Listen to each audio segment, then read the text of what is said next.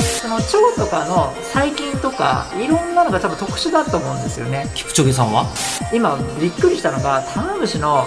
ドレスができたんですよ個体を液体にしちゃう研究者さんがニムスにいるんですよ科学のラジオラジオサイエンティ科学のラジオこれは日本放送アナウンサー聞きたがり吉田久典が国立科学博物館認定サイエンスコミュニケーターで大学講師をしながら芸人をやっている不可思議変態人間黒ラブ教授とともにさまざまな科学サイエンスを根掘り葉掘りと聞いていく番組であるア科学のラジオラジオサイエンティア間違った話はしないけど正確さにこだわると逆に分かんなくなるので興味を持ってもらえたらこの世界はめっちゃ細かく説明してくれる人がいるのでそちらを参考にしてください今日のテーマはこちらキプチョゲの英雄メダルの秘密とタマムシが橋を直す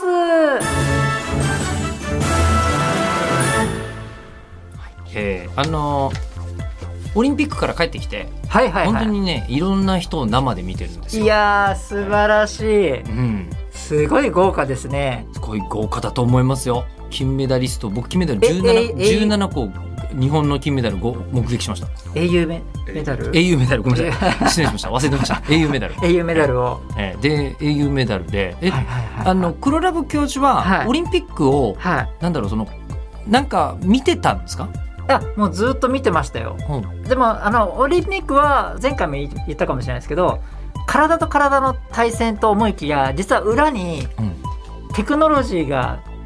ありますよねあるっちゃあるんだけど一応オリンピックのルールで、はいあのね、動力は人間じゃなきゃいけないってのがあるんですよ、はいはいはい、はい、例えばモーターボートって昔あったんだけどもうモーターボートは今ダメなんですよモーター使っちゃってるからああーそういうことなんでですね自転車はあるけど、はいカーレースないじゃないですか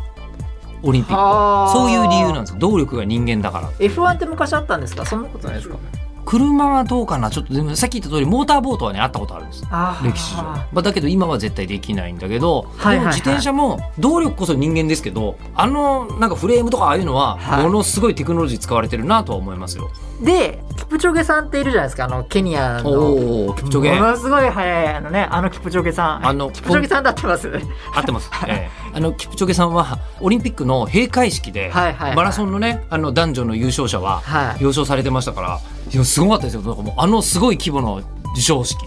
やあのマラソンってどんどんどんどん速くなってるじゃないですか確かに、うんであのーケニアの選手が多分今すごい速いですよ、あね、男女ともにケニアでした。ですよね、閉会式だからケニアの国歌2回も流れ て、う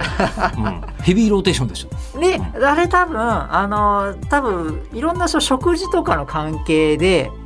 多分食べてる時の食事ちょっとわからないですよ確実じゃないですけどその腸とかの細菌とかいろんなのが多分特殊だと思うんですよねキプチョゲさんはでいろんなあのニュースとかでで出てき始めていて科学ニュースとかでもあだから大体30キ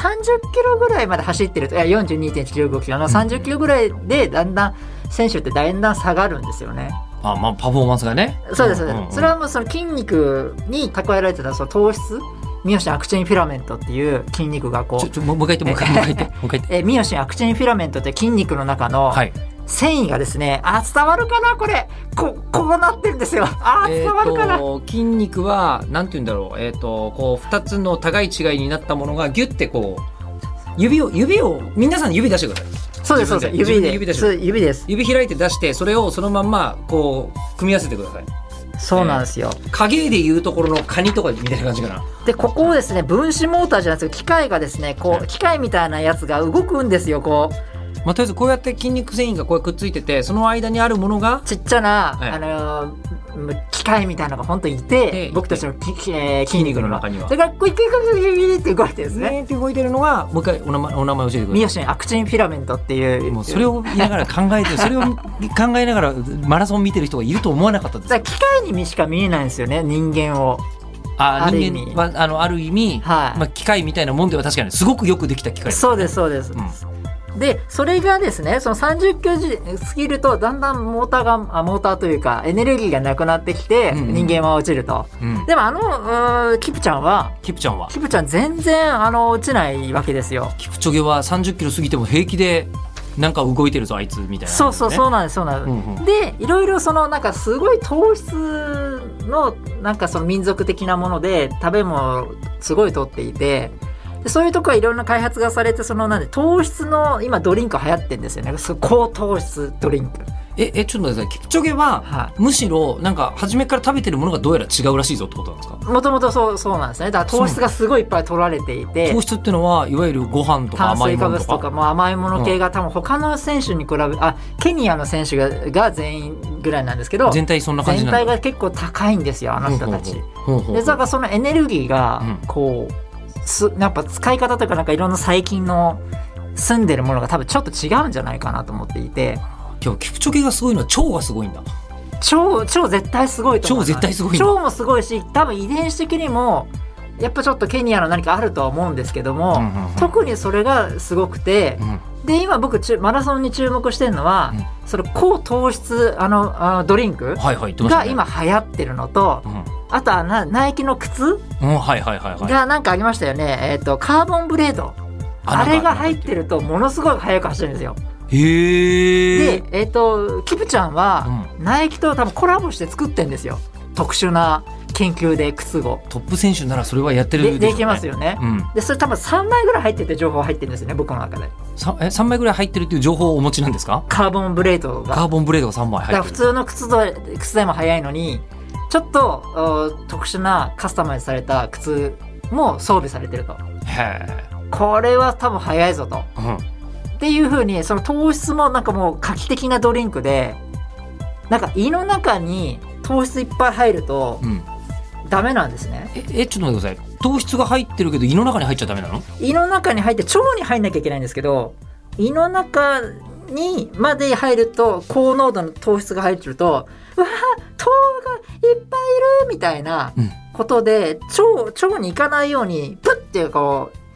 腸の入り口が閉まっちゃうぐらいな感じなんですイメージイメージですよえでもそういうふうに、はいあ糖質ってのは本来腸に送り込みたいけどもあん胃まりが止めちゃうんだそうあの多うん多すぎるとセンサーが働いてダメなんですけど、うんその高糖質ドリンクがなんかすごいゲルになんですよ胃液のところで胃液のところではゲルになって糖,、はい糖を糖じゃなくするんですねゼリーみたいになっちゃってえっと包んじゃってくず餅みたいな状態になってるってことそうなんお腹のでだ中から糖質って思ってないんですよ思えなくなっちゃって胃から見た時に、はいこれ糖質かなと思ったら外側から触るとあおうん全然パッケージパッケージあじゃパあッケージじゃん取っていいですよってあの、どうぞどうぞどうぞどうぞで関係者の皆さんあ関係者の皆さん通し通 してで通したけども通しで腸に入ると、だんだんそれが溶けてきて、うん糖なのでうん、で腸でやっぱどうあの吸収されるんですねあ糖が糖がうんでそうするとそれがエネルギーになってまたこうエネルギーがは発揮出されるんですよねだからすごく今その糖質ななんだっけなモルテンっていうドリンクですかうん多分1000円ぐらいの今売ってるはずなんですよ日本で売り始めてるんですけど、うんそれも飲んでてすごいマラソンが今だんだん速くなってるのでそれをずっと見てたんですねこうもしかしてい2時間切っちゃうみたいな2時間切っちゃう日が来るく切っちゃうんじゃないのぶっちょけ2時間切ったことあるんですか非公認だけどそうへペえプちゃんそうなんですよだから今回もすごい日本のあ悪路というかすごい環境がねちょっときついところじゃないですか、まあね暑暑いいととこころろでで、だ大丈夫かと思ってたんですけどまあでもそれでも1位になって、ういんやすごいなと思ってなんかそういうふうにずっと見てましたあのハイテクのテクノロジーが実は隠されて隠されてるところがいいですよねあいやの見た時は分かってないわわかんないじゃないですか普通あのすみませんこれなんて言うんでしたっけこれあこれミューちゃんアクションフィラメントあもうそれしか見てますよキプキプちゃんのねそれもう新しいギャグじゃないですか それ、ええギャこグのこのこのポーズでこうやって やってるはいもミュう一ーちゃ回んアクションフィラメントええじゃあ皆さんご一緒にせー のみみよちゃん、アクションフィラメント。アクションフこィラメれント伝わらないですね、ポッド キャみえっストと。みみろミオシン、ミオシンアクチン、アクチンフィラメントって多分 Google でみんな検索してると思うんですけど、ミオシンアクチンフィラメ ント多分 Google ランキング10位ぐらいですかね。乃木坂、ミオシン、アクチン、フィラメント、英雄メダ ル。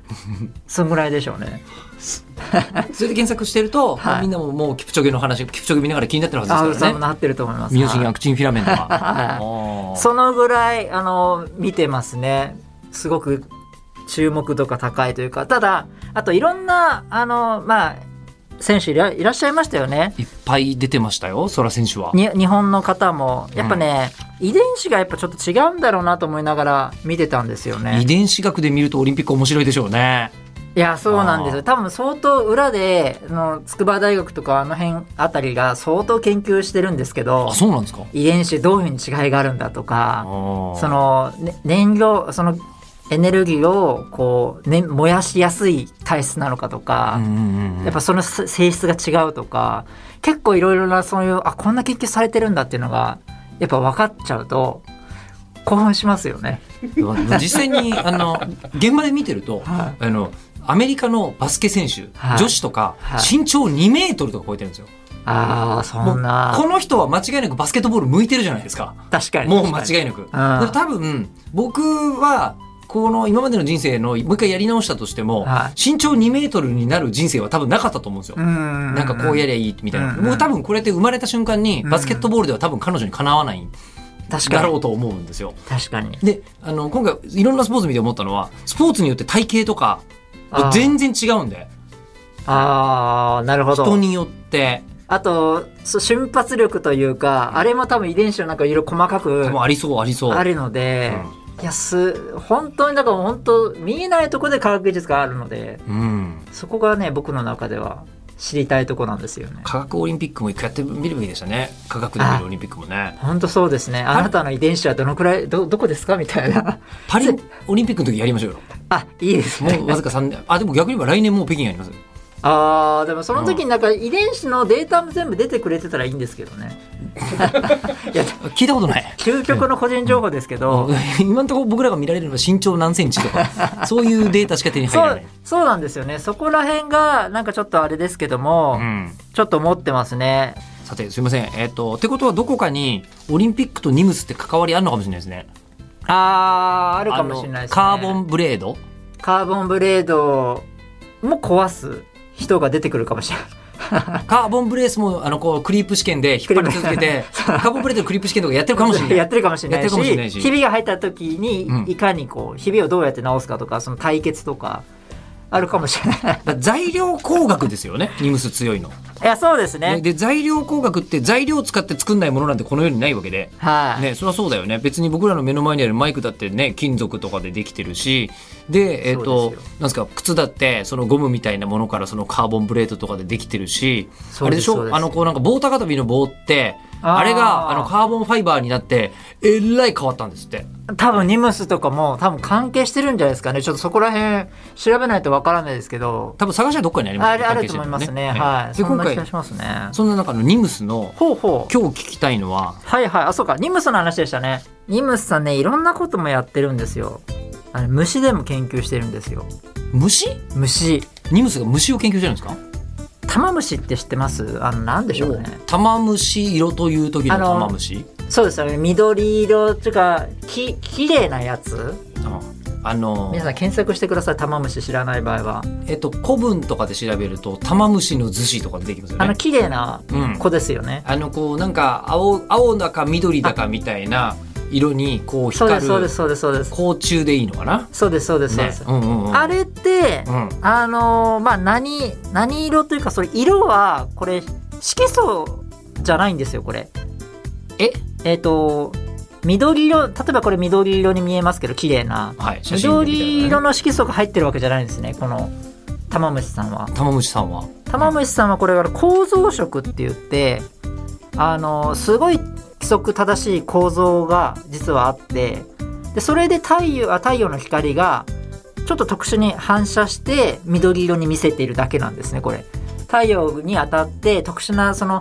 ひ一個の光だけが出るっていう感じですね緑色に見えるけど緑色の色素があるんじゃなくて、はい変な反射してるってことですねそう特です殊な反他構の造がこの世の中の他の生き物生き物はそんな変反射してないのにそうです玉虫だけ反射の仕方が違うとはいだからこれそういうの構造色って言うんですけどそれは構造色に対して、はい例えばじゃあカエル緑色じゃないですか、はいはいカエルっぽい緑みたいのは何色っていうんですかあれカエルはもう本当にその緑を反射している色素があるってことねそうですね緑の色素を持っていはいるそうですカエル、あの葉っぱも葉っぱもそうか緑っていうのは緑を反射しているんですねややこしいんですけどえー他の色は吸収して緑色だけが反射するから緑色に見えてるんですねそれが普通の色普通のはいでもタマムシはは緑だけをこう吸収して緑以外を、えっと吸収しちゃって緑だけ反射してるわけじゃないぞとなんかそうそうですね構造色っていう形で、えーまあそうですねなってるんですけどじゃあその構造色を真似すればタマムシのお色になるんじゃないかってことで、プラスチックにタマムシの構造をこう真似して作ってみた研究者がいたんですよニムスさんに。タマムシの構造を。はあれこれタマムシできるじゃんまあ意味は分かんないですけどれとりあえず作ってみようよってタマムシ自体ははいよくよく考えてみると、あの形が変わってるからあの色になるってことですねそうですそうですすげえ微細なレベルで見たらじゃああの物質材料の、ね、王様ですからあそこ。ニムスははい、うんあその構造まだ大丈夫大丈夫いけるいけるってあ今までのあの人類ははいタマムシと同じ形作ろうとタマムシと同じ形なの作れないですよ無理ですよだったんだけど、はいニムスはいや今までの技術組み合わせたらできんじゃないですできか、ね、るできるって言って言はい再現し始めちゃったんだで意外と簡単に作れるんですよそれがそのえそうなのなんかそのちっちゃなそのすんごいナノレベルのうんなんかちっちゃなボールみたいなものが入ってる液体をただこう塗れば意外とそういう色になるんですあよ意外と簡単だった意んだ外と簡単になるんですよやってみたら、はいじゃあそもそも作ろうとみんな思わなかったんだあ思わなかったんですよね タマムシは綺麗だけど、はいいるじゃんタマムシとそうですそうです欲しけりゃ捕まえてこいよとそうで僕みたいな人はもうタマムシなんて、まあ、ちょっとねもうね寄せつけないですうわーみたいなあ虫苦手なのね、虫ねちょっとねうん苦手な分子生物学部のとこにいたんですけど、うんうん虫ちょっとあんまりちょそう嫌いですねまあで虫は苦手だし、まあ、ダメだったけど、まはあ、い虫の好きな材料工学の方がいたってことでねいたんですいたねんだであの色僕は好きじゃないんですけどあれをまあ真似しようっつってその構造を作ったなんか折り紙とかプラスチックに、んもうタマムシの色なんですよもうかんそのができちゃってるへえうはわーみたいないはいはいでこれ何に使うかって話でやっぱ綺麗じゃん いやリアル1分の1玉虫作りましょうか、 うん、1分の1玉虫作りゃいいじゃないでですもかいろんな人にそれをねでも、あの募集かけたんですうん、よできたよーっていうのをできたからとりあえず、うんうん玉虫がしたらですねいろんなアイデアが出て、うん今びっくりしたのがタマムシのドレスができたんですよへえまあまあでも綺麗だ綺麗だって思う人はいますよ玉い虫にや関もしてうはそうタマムシと考えなければ綺麗じゃないですかまああの見たことなければこんなキラキラ角度によってちょっと色が変わって見えたりそなうんでてす素そうです敵みたいに思いますよそうでねすだから全然わかんないんですけどタマムシってもうそのエピソード聞いてしまうとちょっとあれって思いますけど僕は あのまあまあ置いときましょうよ。っていうのができて、うんでそれがなんとあのいろんな日本中の橋とかにも役立つ可能性が今出てきてるんですね。橋あのブリッジ。ブリッジえというのも今、えー、と老朽化でひびが入るじゃないですかあのあまあなコンもクんリね。ート作とっかたら何十年もしたらそうい劣うこともあ化るしかちもゃしいれなまい。すよね。うん。でそれが相当今日本中問題でいろんな技術があるんですけどうん。レーザー出たりとかその中はいはいはでいそのタマムシさんのシートフォトニックシートって言うんですけどかっフォこトいニいックシ ート。フォトニックシート、うんナノ多層化シートとかも言うんですけうど、んそれをおー貼ればうんひびが入ったらああらかじめ貼っておけばひびが入った時にちょっとこう色が変わるんですねそのこうシールみたいにしてタマムシのシートをあらかじめ貼っといてひびが入った時にちょっと引っ張られるからその光の見え方がちょっと違うんですよ。わかるあの、あの、なんですか、イメージ折り紙で、普通の色の折り紙って、ああの、ちょっと、なんか折れ曲がってたりしてもすぐわかんないけど、はい銀紙とかは、ちょっとでも折れたら一発でわかるじゃないですか。その折それたらのその原理です。はい、そういうことを、サマムシのシートを、使っちゃえば使ったパーッと貼っとけば、遠くから見た瞬間に、あそこひび入ってる、危ねえよ。そうなんですよわかるんだ。わかる徐々に徐々に変になるわけですからねだからそれが今あ結構安くできるものなのであ、そうなんですか。はいなので意外とタマムシが橋を救う気がえー、えっとそれは、はいあのーなんか今まで見つけるのすんげえ大変だったわけですかあものすごい大変ですあのしかも見に見にくいじゃないですかひびなんてまあ確かに。なんかもうこう打音検査やうんうんらうん今だんだんレーザーとかにも出始めてきてるんですけど、うんうんうん、でもそんな全部にはないですよねできないのでその時にこうシートとかでシート貼っとけ貼ばっとけばもうあの見た時にそうですそうですもうなんかそうです現地の人とかがわかあそこ色変わっちゃってますけどなんでなんですかっていうふそううですにそうですそうですあの国土交通省に連絡してもらえば「おーおーおーひびひびひびやばいやばいやばい」みたいな。ここだけ玉虫色になってるみたいな色が変わってるみたいなはそういうようなのが今でき始めてたりいやもうねニームスさんってすごいんですよ最近は個体を液体にしちゃう研究者さんがニムスにいるんですよあ個体を生きてえちょっと待って普通に氷が水になるみたいなことですかあのいろんなあの素材固体あの固体粉の固体をうん固体しかないのに液体にする魔術師がいてもうあのイメージが全然わからないですけどもうちょっとお話聞いていいですか固体物質の固体があるじゃあるじゃないですか固体、はい、まあ、何でも答えで、まあここ何にでも、もね、ボールペンとかありますけど、まあ、これ原答えそうですねすごい小さなこうなんて言うんでしょう物質でいいんですけどこの物質に枝をつけるんですね物質に枝をつけるイメージはこれが物質だとしますよね分子ってやつ分子です分分子子です分は子でね、丸書いい、てでこれ合体するとこう大きな物質になっちゃうというかはいはいはいじゃなくて簡単に言ってますけどこれ伝わるポッドキャストで伝わるのかなここに枝つけるんですね枝を分子に枝をつける枝をつけるんですよそうすると合体できないですよねあ分子同士がはいお互いに手突っ張って、はいくっつかないくっつかないってっちこゃうれこれは液体なんですねあのあこの状況は液体ってのは分子同士ががっちりくっついてなくて、はいなんかうわーって動いてるのが、はいニュルニュルと動き合ってるのは液体そうですそうですそもそもそそももそそももがそういう状態で無理やり作ったんですよねこの枝をくっつけてどうや ってどうやるんですかそういういろいろ化学合成で、えあくっつけちゃえばいいじゃんって結構意外と簡単に混ぜて作っちゃってたりするんですけどえもうじゃあなんかその研究者の人の手にかかるとあのいや鉄だと思っていたものがこの鉄はーいこのうん液体のような金属ですよみたいななんかそのこのマイクの中に入ってるはい圧電材料って言ってはい、叩くと電気が発生するあ聞いたことあ固る体の物質なんですようんこれ液体は存在しないんですね今までに、うんでもこれをそのこの技術でえ液体の圧電素子っていうのが作れたんですねまあ何に使うかはちょっとわからないんですけえ、まどずそこなんで すねできたはいいができたはいいけどもこれ固体エレクトロレッドっていう素材なんですけどはい、液体エレクトロレッド材料っていうのが世界初の世界初で開発できたのがニムスなんですねうん、これ本当何に使うかっていうのがまだ分かんないんですけどただちょっとびっくりしたのが心臓の鼓動うん、はいこの動きだけでその動くから発電できるわけですよそのその液体がもしここのくっつければ鼓動してる部分の鼓鼓動動でこれ部分がは自然にしてますよね、そのあ、うんそのそれが液体なの、になっているので、うん、簡単にこう心臓の中に入れるというか電気になる可能性があるこの素材はつまり、えっと、電気、えっと、金属を動かすとまあまあいろんなやり方ではい電源になるわけですよね、そうですそうですではで電い気いろんな発生素材がすそういうのがあるんですけあどるそれの液体版なので、るうんそれを心臓の方に入れちゃえばその心臓だけで電気が動くえあ発生する例えばそいつを使うと体の中にあのずっとセンサーとか入れといたりできるかもしれないってことですかそうですそうであすの危ないこうなんか危ないすごい心電図みたいのをはいずっとここ例えでばですね発信し続けて、はいなんか手元のスマホで、はいあのあなたの今の心臓の状況はとかが分かるよそううですそうですそれの可能性があるような世の中変えるかもしれないようなのも今やっているのがニムスでに人間発電機人間発電機人間をはい発電機にするために必要な液体必要な金属を液体にする技術っていうのもあったりしていやこれはいろんな技術に使われるのでちょっとまだ漠然としすぎてますけど